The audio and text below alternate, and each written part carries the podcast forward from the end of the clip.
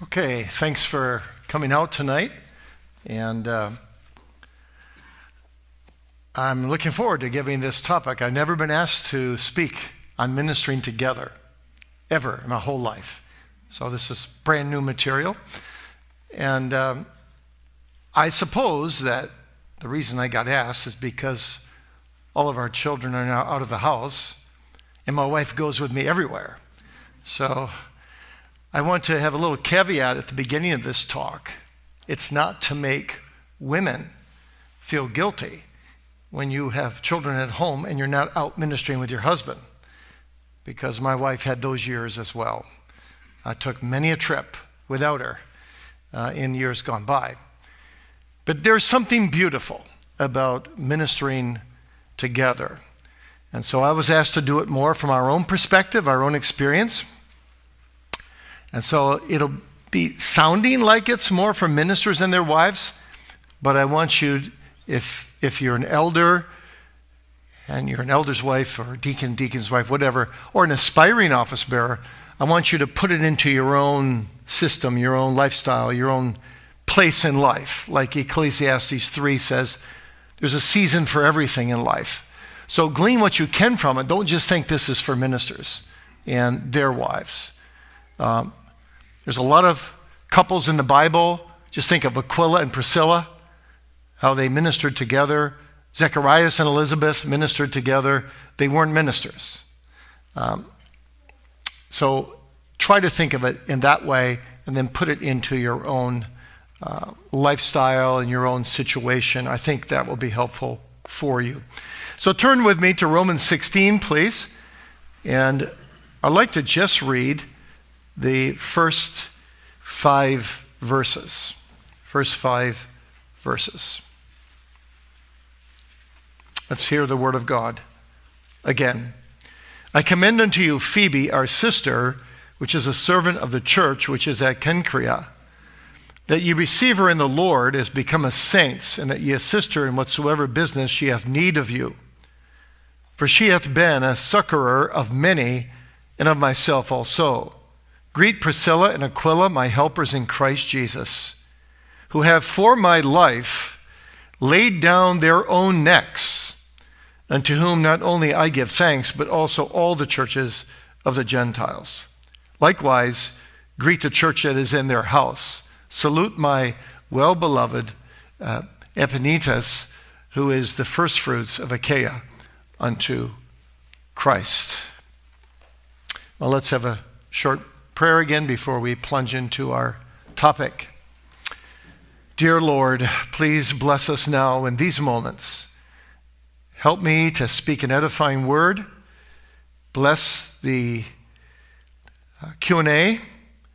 Bless the books that will be sold tonight to assist in office bearing and bless the whole office bearers conference also, tomorrow, the various speakers grant that it would be a blessed conference for many and would assist many as they seek to, as minister, elder, deacon, or aspiring office bearer, serve in the church of Jesus Christ.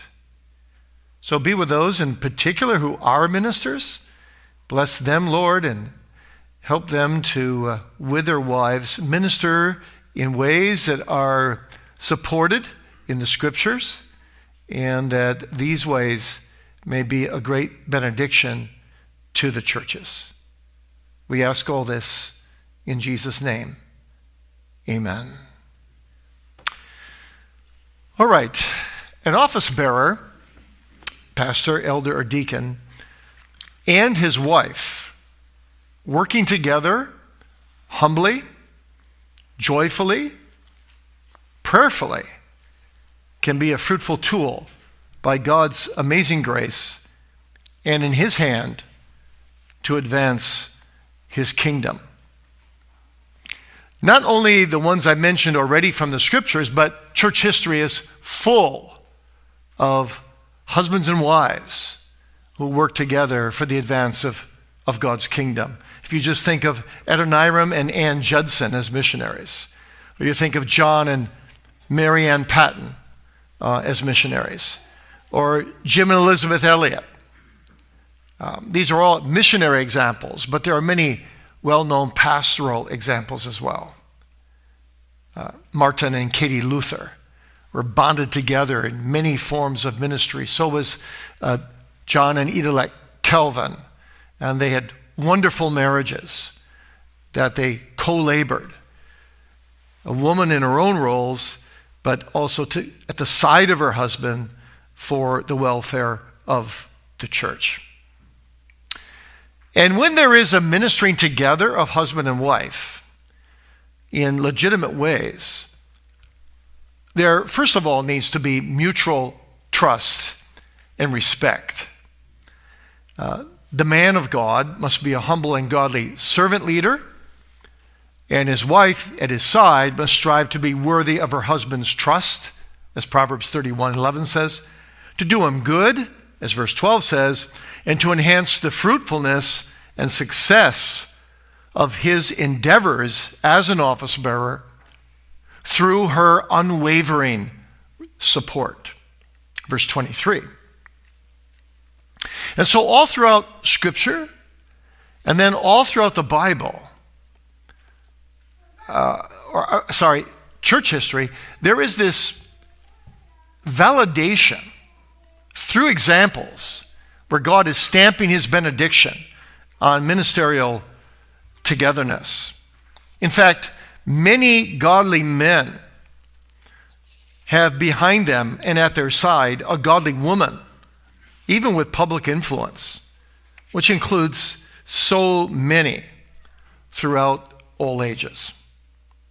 So, what I want to do in this address is I first want to define what it means to minister together, and I'll look first at what it is not, and then what it is. And then I want to give you eight ways in which a husband and wife can minister together, or eight points. So this is not a three point sermon, it's an eight point conference address. Okay. So, first of all, what ministering together is not. If you're a pastor, an elder, or a deacon, your wife is not a pastor, elder, deacon. The New Testament is very plain that office bearing is for men only. I'm not going to belabor that tonight. It's, there's just too many New Testament texts that prove that. So, you, pastor, elder, deacon, you are the one called to public official office bearing ministry, not your wife. It's good that your wife can assist you, stand beside you as your helper, but she's not called to the official office bearing ministry per se. There isn't a fourth office in the church called MW, minister's wife. Doesn't exist. Now, there can be, speaking particularly of a minister's wife, a certain emotional strain on a pastor's wife when the congregation considers her as a kind of, as one author called it, pastorette. E T T E. Like she's a little mini pastor beside her husband. Some churches, happily, I don't think that's true in the Free Reformed or the Heritage Reformed, but some churches expect their wives of the ministers to sort of be like a, a two for one. You pay one and you get two. And the minister's wife is supposed to uh, definitely know how to play the piano and, and, and lead all the women's groups and, and do all kinds of ministry in the church, even if she has seven kids at home. I mean, that, that's disaster. Pastor's wife is number one, she's godly, a child of God. Number two, her husband's helper. Number three, their children's mother. And then number four, a church member. And so when a minister takes up a pastorate, he must not try to turn his wife into a pastorette, but he must look at her gifts, she must look at her gifts, and whatever time and energy she has beyond the keeping of the home in an edifying way, There ought to be freedom for that pastor's wife or elder's wife or deacon's wife to contribute to various ministries or various assistants to the minister or to the office bearer in accord with her own set of gifts and her own desires. So, the question isn't so much what do we expect of a minister's wife, for example. It's better to ask in what ways can a minister and his wife serve the kingdom of God together? And in what ways is it best that they don't? Uh, even a minister is not gifted in every area. And it's best sometimes for ministers not to get involved in everything. A minister, for example, shouldn't try to be a medical doctor. Uh, and this minister should not join the choir because he doesn't sing well. So you look at your gifts, you look at the time allotment you have, and you ask, as a wife or as a husband concerning your wife, which areas would it be possible, feasible, realistically, for my wife to minister together with me? And as I said in my introduction, with all of our children out of the home now, obviously, my wife, being very ministry oriented, her ability to minister together with me and given my opportunities to minister in different places has, of course, expanded hugely in the last five years. And we're enjoying it immensely. It's meant to be enjoyed as well.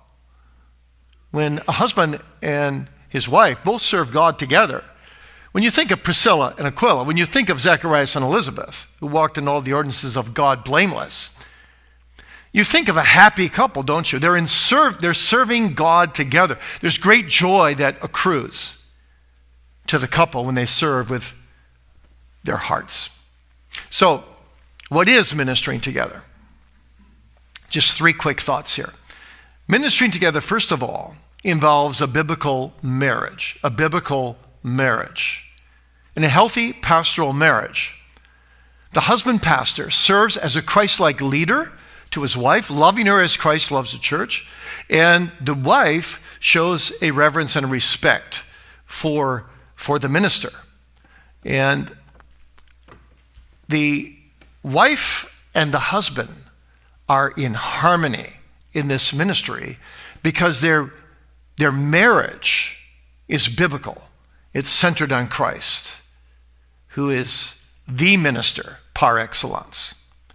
And so when two people center on Christ and both people want to serve the church, the bride of Christ, faithfully, and both have different gifts, and you merge those gifts together so that your effectiveness is multiplied in ministry, there is great fruitfulness from that. So, biblical marriage is foundational. Number two, Ministering together involves biblical godliness. Godliness. You've got to have a love for God. You've got to have a love for the souls of people. You've got to have patience for eccentric people and people that are difficult to, to minister to or to, or to live with uh, in the church. And you've got to have delight in serving the kingdom of God. But again, these are just basics of kingdom service. So, ministering to others begins by ministering to one another as husband and wife, and also it begins by living a, a, godly life in the fear of God, using the spiritual disciplines yourselves, both in private as well as together as husband and wife, and praying together and so on. And finally, ministering together involves not only biblical marriage and biblical godliness, but also biblical service. You've got to be committed to serve. Biblical ministering together is not about me going out to build my own reputation or my wife to build her reputation. It's about serving people And a minister's real wages, and for that matter, a minister's wife's real wages, is seeing people brought to true conversion under your mutual service or seeing a believer grow in conformity to Christ and come closer to Christ. That's a minister's real wages. That's what gives joy unspeakable. Also in ministering together. So, what about the eight ways then? Well, way number one is that ministering together involves teamwork. Teamwork across the board from beginning to end. It's, it's not competition. It's not trying to outdo each other. It's a, it's a, a ministry in which you both have your distinct roles. The minister is in the foreground a bit more than his wife, but the wife is beside you, helping, adding comments here or there, for example, when you, when you visit. Or when you're down as a minister, she encourages you as you're preparing your sermons. Or she counsels with you, particularly in cases where a woman is involved. Or sometimes she evangelizes with you. I've noticed that difference in my wife between 20 years ago and actually the last five or six years when she's with me a lot. Uh, she's doing a lot more evangelizing. The more countries we go to, the more experiences we have. Uh, I, I, might do, say, say, you're at a hospital bed uh, somewhere in the world, and you're visiting some sick person in the congregation to serve, as well as your own congregation. And I take the lead in the visit, but my wife chips in her thoughts. And, uh, and then often, even after I pray sometimes, my wife steps forward before we leave the room and she she evangelizes that person for a few minutes with, with a lot of love. Sometimes I look at that and say, wow, I could just see from that woman laying in that bed, she, she actually had more impression under what my wife was saying than what under what I was saying. And it just reinforces the visit. And it's rewarding for both of us. But you never know how God will use that teamwork in visitation. Now, part of that teamwork is the minister's wife or the elder's wife or deacon's wife encouraging her husband. Ministers can easily get discouraged. There's so much, so much opposition to faithful ministry today. And women often don't realize how much their husbands need that encouragement. A woman can make or break her husband. And if you're really tough on your husband, that won't do any good. If you're always flattering him, that won't do any good. You've got to be realistic. But when he's down, the Bible says, the other one has to lift you up, right? In a good marriage. And so, as a minister, sometimes you need that in a double measure. You know, it's not easy every Monday morning to start a whole research paper again, a sermon for the next week. You know, theological students complain that they've got so many papers to write. I say, well, well, welcome. You've got to write two of them every week when you become a minister. That's a lot. And to be alone in the study and be grappling over the word is, is a challenge sometimes. Sometimes you just can't get to the heart of the text. You feel helpless, you feel burdened, you feel burned out almost, and yet you've got to keep going.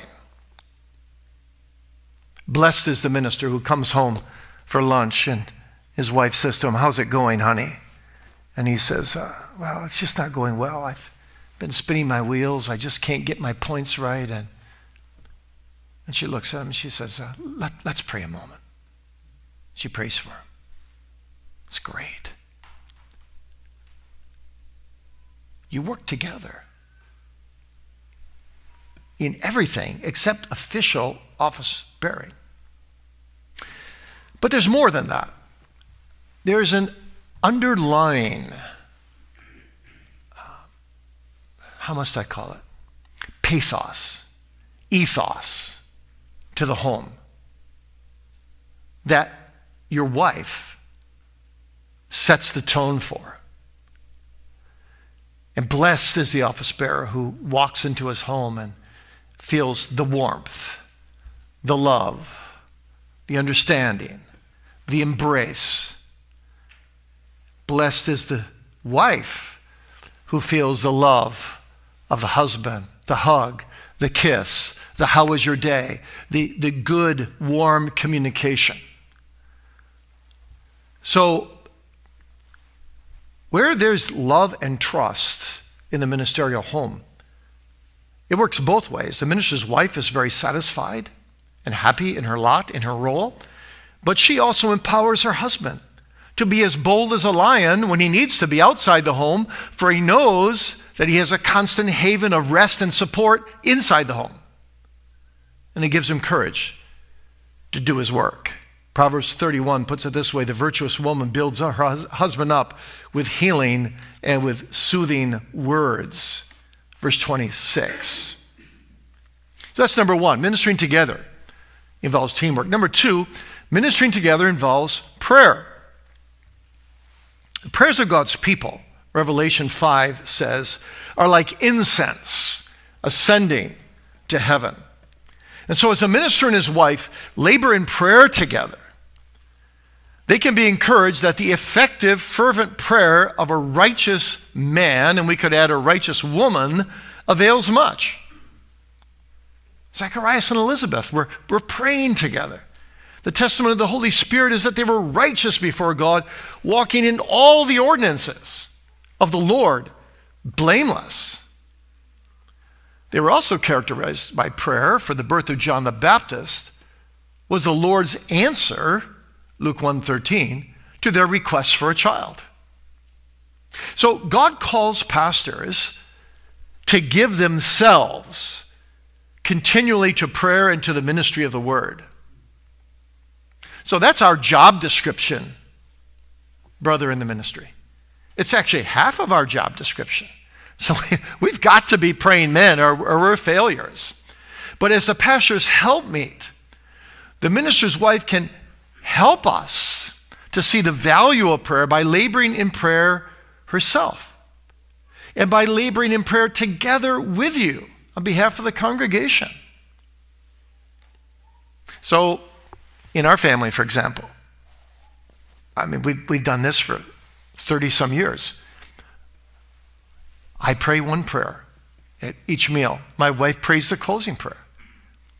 I remember some of the sick maybe in the first prayer. She remembers some of the other sick in the last prayer. It's teamwork in prayer. Every night we go to bed, we get down on our knees together, and I, I hope you do that. And we, we, we hold hands, and I pray one night, she prays the next night. And that's wonderful. I, I would terribly miss as a minister some of the value of the feminine side of prayer if I didn't have my wife praying at my side every day and every night. So it's not just ministers that should be praying with people. When your wife takes those turns praying, it's endearing to a minister. I think sometimes if you, if you, if you have a deep, a large congregation and you, you, you, you have different roles of ministry, I've, I've thought this, about this before. I, I think maybe in an average week, I might be praying with 50 to 100 people in one week. And then you've got six prayers at home for the three meals, and you, you've got family worship prayer, you've got uh, prayer uh, when you go to bed at night, prayer when you get up in the morning, You've got prayer with different people coming to your office. You've got prayer with unexpected needs over the phone, birthday prayers, hospital prayers, sick prayers. There's a lot of praying, not counting the private prayers. What a blessing to have your wife at your side to assist you with at least a small portion of that. And it binds you together. It's not just the home that prays together stays together, it's also the marriage that prays together stays together. And that's so encouraging. And, and my, my wife actually is just, just a blessing to me that way. And perhaps most of all, when, when I feel like I can't preach. And, you know, preaching is, and you wives need to understand this, preaching is not like any other occupation. Most other occupations, if you do it 10 years, you, pretty well got it down pat. Ministry, you never have down pat. Every sermon is a mountain. Every sermon is a major event. Every sermon, you, you tremble. Who am I to be the mouthpiece of the living God when I'm a sinner? It's no small thing to preach. And personally, I don't know what other ministers feel, but sometimes I'm excited to preach. Sometimes I'm ready to preach, but not excited. Sometimes I'm not ready to preach and still must preach, and sometimes I'm overwhelmed at the thought of preaching. There's, all kinds of experiences with regard to preaching. But usually, say an average about five times a year, I just, I just feel like no matter how much time I put in, it's not that I've been lazy. I'm just not ready to preach the sermon. And Sunday morning is here. And I feel like I haven't got the depth of it. And when that happens to me, I, I just kind of get quiet. I just feel overwhelmed. And my wife picks up on it as we're driving to church, especially. She'll look at me and she'll say, uh, you, you got it again, don't you? And I'll go, uh, Yeah. And then she, she just puts her hand on my wrist and she says, Honey, don't worry. The Lord will help you. One more time. I, I have come to love those three words one more time. I don't need help for a sermon two weeks from now. I need help now for this sermon. And what a blessing she is to me just by saying those three words. So, and then she'll sometimes just in the car, she'll just break out in prayer to help me as I go up on the pulpit. It's a gift of God. It's a gift of God. A godly woman will be praying with and for her husband as a minister of the gospel. She'll be like Anna in Luke 2:37 who served God with prayers night and day. What a gift. Ministering together by prayer. Thirdly, Ministering together involves companionship. It involves, in our case in particular, a lot of living and traveling together, a lot of suitcases, a lot of motel rooms, a lot of different beds, a lot of different people, a lot of different situations. But that's not unusual. Priscilla and Aquila had that as well. Acts 18, Romans 16, 1 Corinthians 16, 2 Timothy 4. They're mentioned again and again in different situations. And so they were always mentioned together, weren't they? What a blessing it is when you, when you have that opportunity in that stage of life when you can always be together. I tell my wife now, I am entirely codependent on you. And you just have to go with me everywhere I go. and I'm, I'm half serious about that. Well, three quarters serious. I don't want to miss her. I'm so used to her traveling with. I'm so used to talking things over. I'm so used to stepping in the car and saying, How do you think it went, honey? And she gives me her assessment. She's mild, she's gracious, she's helpful. And the joy of being able to go to a motel room in, in Brazil at midnight after you've been ministering all day and have your wife at your side and lay together and get up for the next day, compared with going to that motel room by yourself and being lonely and missing everything and wondering if it's all worthwhile that you're not back at home. I can't tell you the difference. It's huge.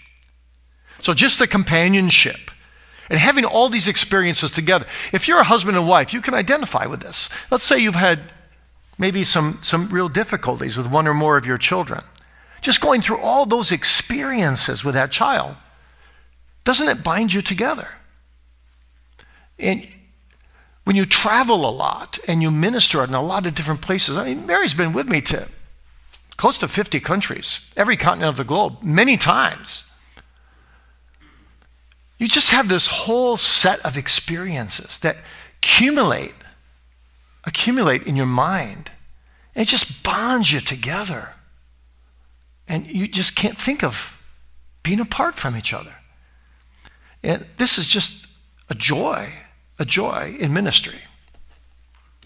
And now, I don't think a conference goes by where somebody doesn't walk up to me and say, You know what I like about you?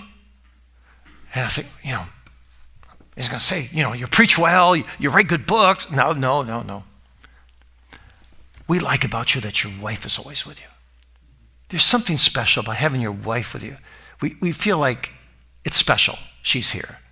So she creates good vibes with the people, but just seeing us together and seeing us close to each other, seeing how, how much we love each other just in subtle ways. They pick up on that. And so you're actually not just modeling preaching in a way, the older we get, of course, we feel more like a father and mother, and we're modeling a marriage as well, subconsciously. So that companionship doesn't only benefit us, it can also have an impact on the people of God. Of course, in our case, wherever we go, we're doing book tables together. And, you know, we're side by side behind the book table. I'm selling the books. Mary is writing up the sales, and people see that. Oh, that, that ministering together, that is a, that's a good thing, they say. Now, number, where am I? Five? Four, okay. Ministering together involves visitation. Visitation. Now, one woman will be a better visitor than another. And I'm not saying that you have to excel to have a decent visit. What I am saying is, if you do excel in spiritual and social graces, you can be a tremendous asset to, to your husband, particularly in visiting the sick. Women have uh, empathy, sympathy, in ways sometimes that we men can't quite match. And particularly when a woman's involved. I don't even want to go really visit a woman in the hospital who's anywhere near my, near my age. It just feels awkward. But when my wife is there, it's very natural. And it's interesting that my entire uh, ministry of marriage with her, so last 34 years, if a woman wants counsel from me, alone, I just say to her, um, Well, my wife is a really good counselor and she's very wise. Do you mind if she joins us? I've never had anyone say no, ever. And because my wife has also earned that right and that reputation in the congregation that she's confidential and that she has words of wisdom, women actually appreciate that. I say, Oh, yeah, that'd be great. That'd be great. And so we get the opportunity to, to counsel together. And then afterwards, we talk about the counsel we gave and say, could we have done this better or that better? Or what, what, do you think? And sometimes we, we have slightly different viewpoints about the situation, but we come to a merging point, And it helps, it helps for the next counseling situation with that same person to have been able to talk that over together. It's, it's just huge, a huge boon for counseling. And then, of course, there's always the, uh, the hospital visits and there's uh, the baby visits. Oh, I try never to go see a new baby without my wife. I, it's just not the same. When you see a new baby and you get really excited with a couple, and we do, I still get really excited to see a couple with a, I mean, a baby is a miracle. And my wife is there, and mom, okay, I get to hold the baby first. No, I want to hold the baby first. And the couple just loves it. And they're taking pictures of you holding the baby, and, and then you're talking to them. Then you read to them Psalm 127 and 128, and you pray with them, and you share their joy. That's one, of the, that's one of the great things about the ministry. You're with people in their most joyous moments baby being born, a wedding, and you're with them in their saddest moments funeral, death, the news of cancer, and you're over there visiting, or miscarriage. You're over there visiting. And that bonds you to the people. In life's greatest moments, you were there. And it bonds you to them because you know their joys and sorrows. And when your wife is with you in all of that, you see, you're not like a stranger walking back into your house and saying, honey, I, I can't explain to you what I just went through. Visiting this uh, widow and the loss of her husband. No, she's, she's with you. She feels it as you do as well. So, visitation uh, is extremely important. And then birthday visits. I don't do as many. I, I, I call everyone now because I'm not the primary full time pastor now. But when I came to Grand Rapids, we had 1,000 people in the church. We had 80 people over 80. And I went to visit every one of them every single year. I think Mary went with me 90% of the time.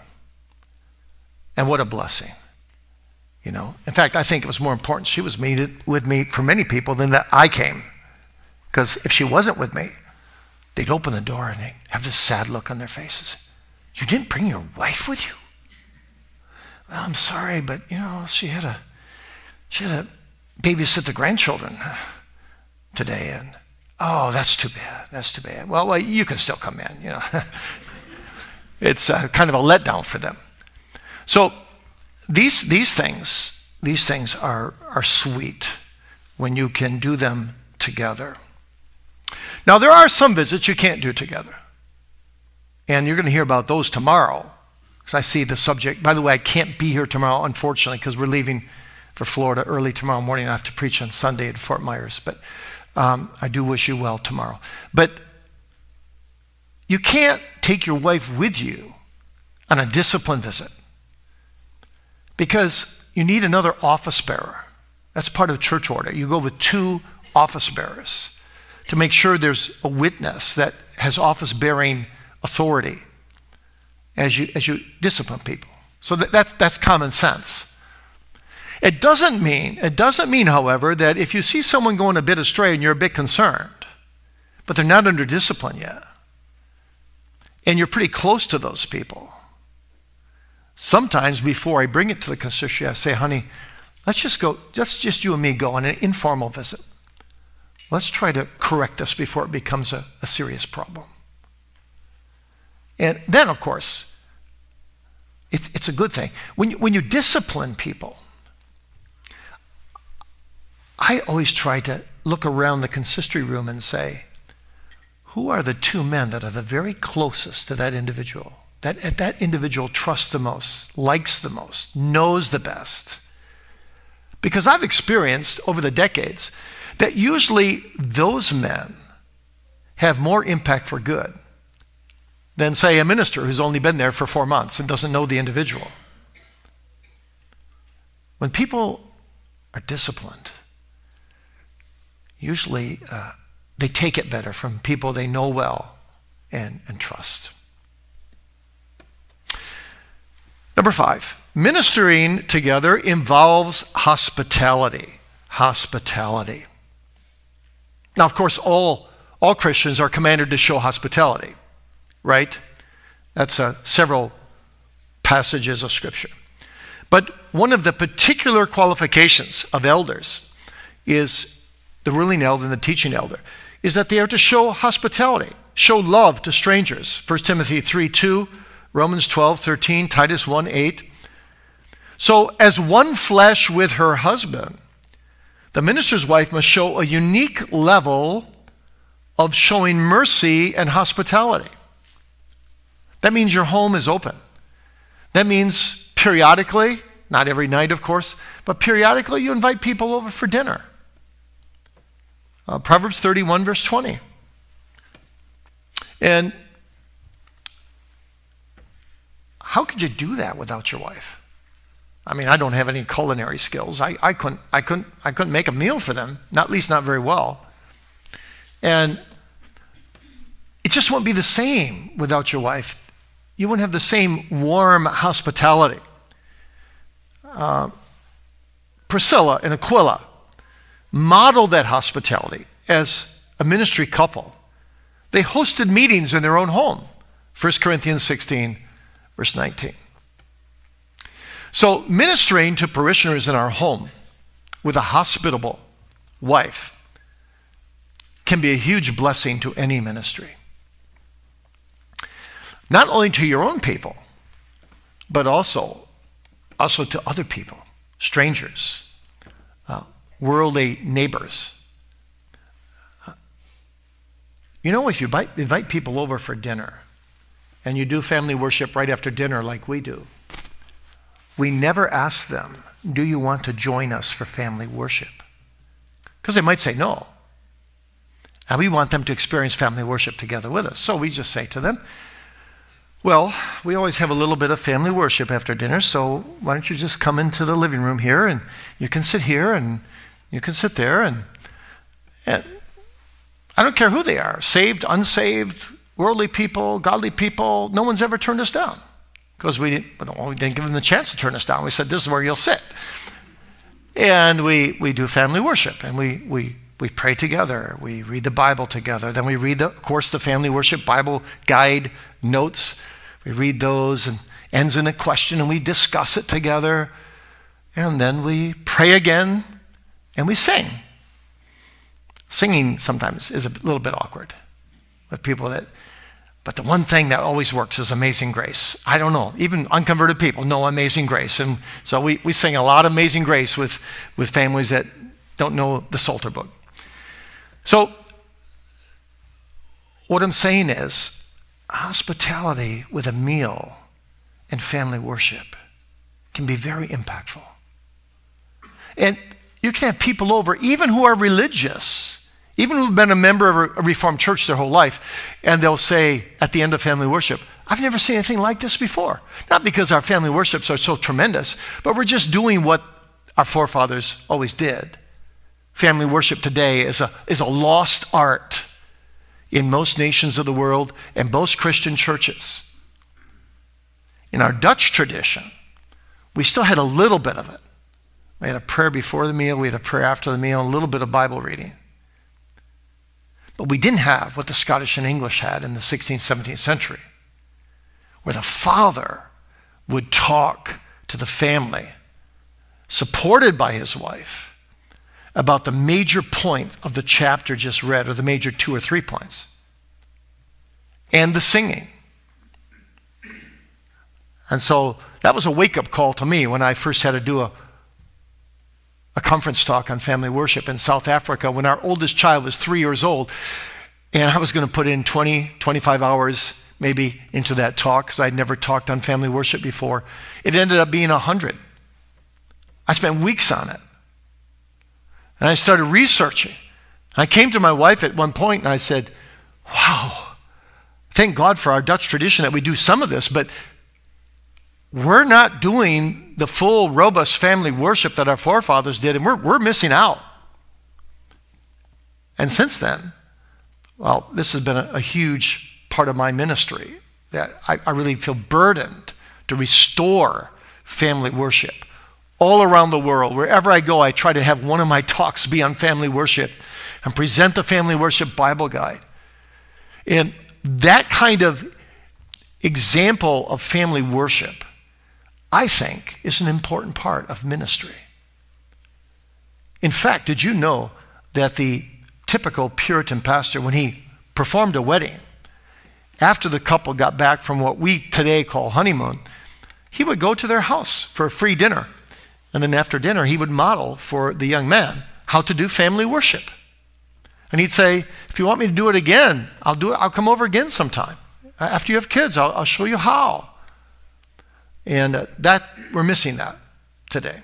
So hospitality can help a lot in that direction.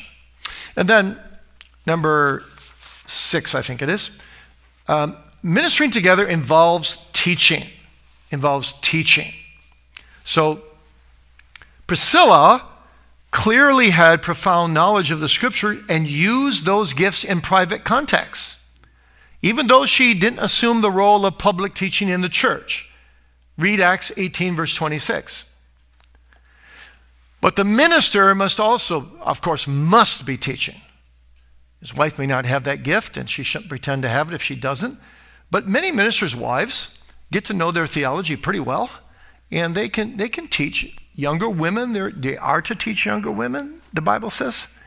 And the minister himself must be a teacher wherever he goes. And together, you see, they know sound doctrine. And so, though the wife must never usurp the authority of her husband or try to take over when he starts teaching, she can contribute to it. And it becomes a four way conversation with another couple instead of just a minister dialoguing to the two people. And that can be very powerful in the teaching environment. Example? When couples come to us for premarital counseling, I say to my wife, if you're too busy, I'll go through the wedding form, I'll go through all that part with them. But my wife off, and, and then we and then we do what we call it a, a mini sermon, but it lasts about an hour and a quarter, and uh, we talk to them usually about ten different major things about marriage, and then we ask them questions about their relationship and what areas do they want help in, and give them books to read, of course, and stuff. My wife joins with that always. Not always the first part. But she likes to be there the first part. She'll say to me, oh, No, I, um, I am busy, but I'll, t- I'll try to make the first part as well. And I can see, especially, that the young bride to be enjoys it, that Mary's there the whole time. And it just, it just works well. And the teaching that goes on, even in going through the wedding form, can be surprising sometimes. And the couple's asking questions, and we're already getting to premarital counseling before we even through the wedding form. And then, of course, certain ministers' wives or elders' wives or have unique op- opportunities, and, and, my wife is one of those. She's written some books, and so now she's asked to speak at a lot of conferences. And one of our greatest joys is when we are at a conference, say I'm speaking four times or so to the whole audience, she will just speak to the women, and 50% of the time now, because of her books and because she, people know she's always with me, they'll have her speak once to the women on a, on a, on a theme very appropriate to women. And that is always successful. And so we, we kind of minister together that way in our own, in our own settings. And that's exciting and enjoyable and I believe fruitful. Now, a seventh point ministering together involves confidentiality. You can ruin everything I said up to this point if you're not confidential. As a husband, but also as a wife. If the rumor is out that the minister is not confidential or his wife is not confidential, guess what? People won't bare their soul to you. So, this is a paramount obligation on both the part of the minister and his wife. In fact, the Bible actually says that the wives should not be slanderers or gossipers in the uh, requirements of the office bearer's wife in 1 Timothy 3.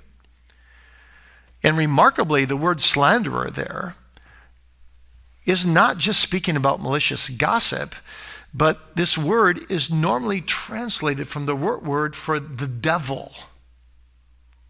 It's actually devilish to be an accuser of the brethren through gossip or slander. And so, a wife or a husband who carelessly spread secrets are actually being more like the devil than they realize. That's how the devil promotes division. So the wives of pastors and the pastors themselves must be like flowers. You know, tulips close at night when it grows cold, but in the morning they open up again. And so ministers and their wives should have mouths like tulips that know when to close to protect people and when to open their mouths in the warmth of love. And if you, as a man of God, tell your wife something that, or you, maybe you want her advice, and that, that really shouldn't go out to other people, it's your responsibility to say, you know, I really want your advice on this, but it is confidential. And you can only do that if you can fully trust your wife. Some men think their wives are very confidential, and they're not. And that's a disaster. That will catch up with you sooner or later. So, this whole point is very important. And again and again in the book of Proverbs, that comes back, doesn't it? A talebearer reveal his secrets, but he that is of a faithful spirit concealeth the matter. Too much talking may dangerously undermine your husband's trustworthiness in the church or your own. Or he can destroy your reputation as a wife as well. Proverbs 17:9 He that covereth a transgression seeketh love, but he that repeateth the matter separates very friends. I think my mother got it right. When we grew up, she always said to us, You know, you can talk about people as much as you want, as long as everything you say is good. You see, a minister, an elder, a deacon, and their wives should not be speaking ill about people. That tears down a congregation as well. Rather, we should be role models that people say of us. You know, you never hear a bad word from our minister, from his wife, about anyone. That's what the reputation should be that, that we have. And then ministering together involves sacrifice. Sacrifice. There are times when you do have to deny yourself to, to minister. There is the occasional call at 3 o'clock in the morning, and you've been short on sleep anyway, and you just got to sleep, and somebody calls you, and they're in an urgent situation. But you know, it's not every day, it's not as much as a medical doctor. So stop complaining be willing to make that sacrifice. This, this comes with, with the, the job description. You, you should do this gladly. Be glad that people want to see you when they're in real need, especially when they're dying. You should joyfully go, even if it means you have to sacrifice some family time at that particular time. And it's not bad, it's different if you do it all the time. But it's not bad that your family, even your children, sometimes see that someone in great need needs their dad and see your love for the church and your love for the souls of others. Chances are those children, if you give them a lot of love in normal daily life, will grow up not being resentful of ministry, but appreciating ministry. And often want to be office bearers themselves. And finally, ministering together involves joys and privileges. Joys and privileges. I, I, love, I love ministering with my wife. Mutual ministry to me is exciting. Raising children together is exciting. Raising children in the church is exciting. I can't tell you how many times my wife and I uh, laugh together with joy about something positive that happens in the church and pray together about something bad, sad. And just that camaraderie, that togetherness in all of those cases um, just strengthens your own marriage. And then there are perks and privileges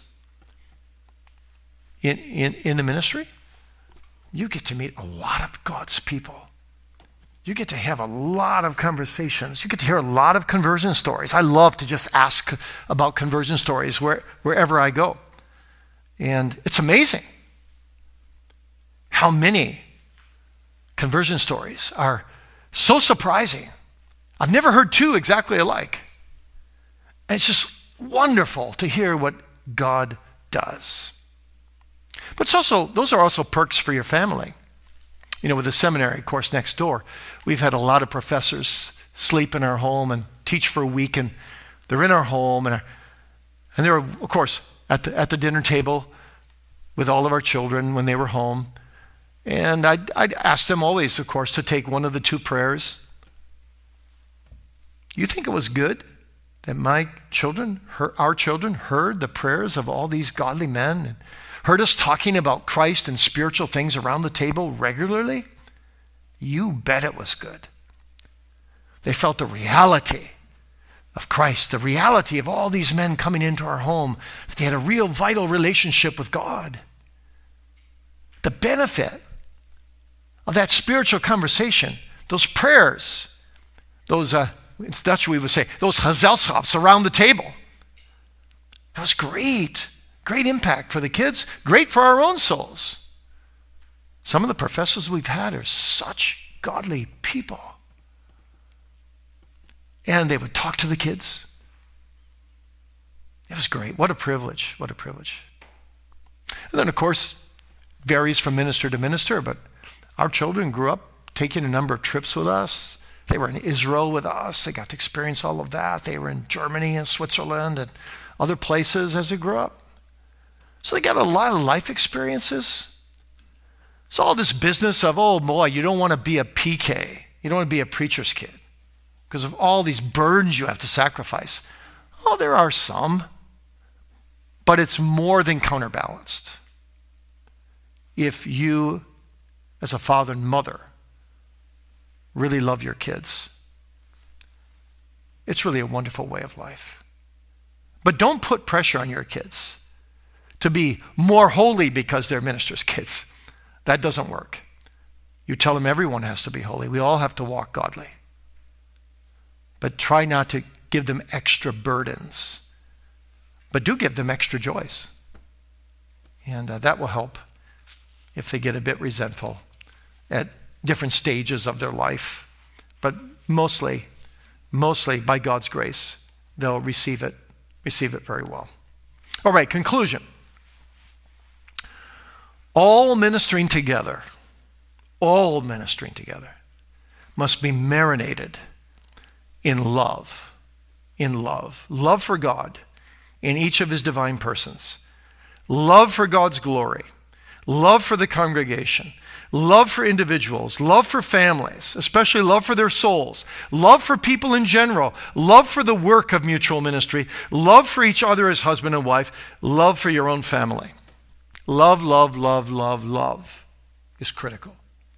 Charity suffers long.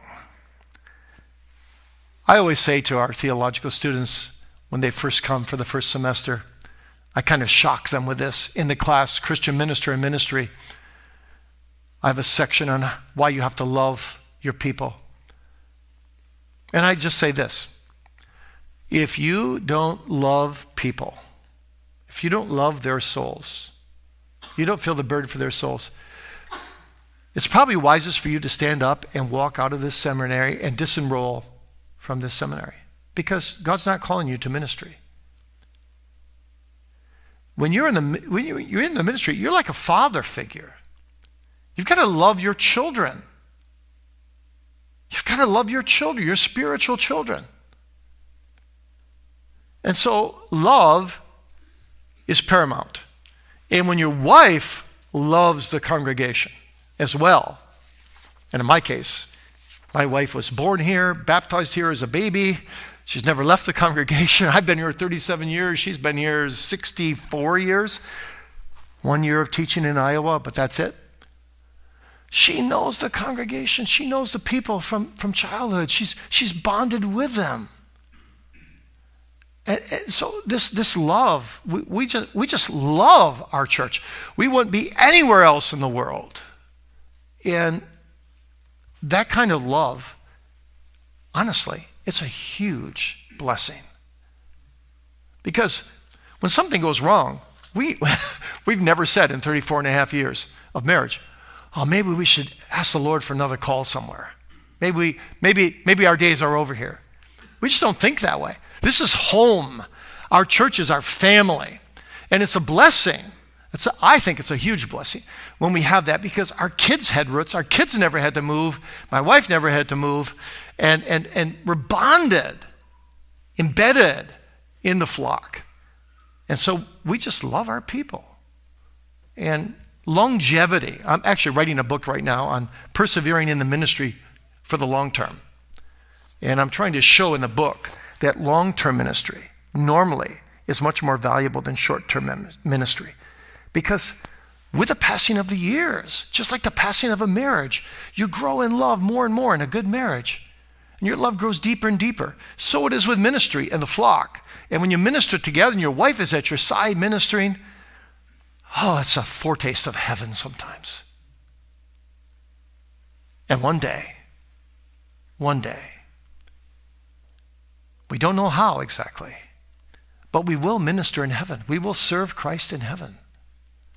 And we will recognize those we love. We will have best friends in heaven, just like Jesus did. We will love everyone. But what will it be like? As a husband and wife, yes, you're not formally married anymore. But what would it be like to minister in heaven? And to enjoy the fellowship of the saints and gaze together on Christ in perfect ministry, in a perfect spiritual marriage, in a utopian place where there are no bad reports. And then to hear as you enter in, by the grace of God, well done, thou good and faithful servant. Enter thou into the joy of thy Lord. Heaven is the world of perfect love. Jonathan Edwards said in his great sermon called Heaven, a World of Love. So, love on earth in anticipation of eternal love in heaven as you minister together. Let's pray. Gracious God,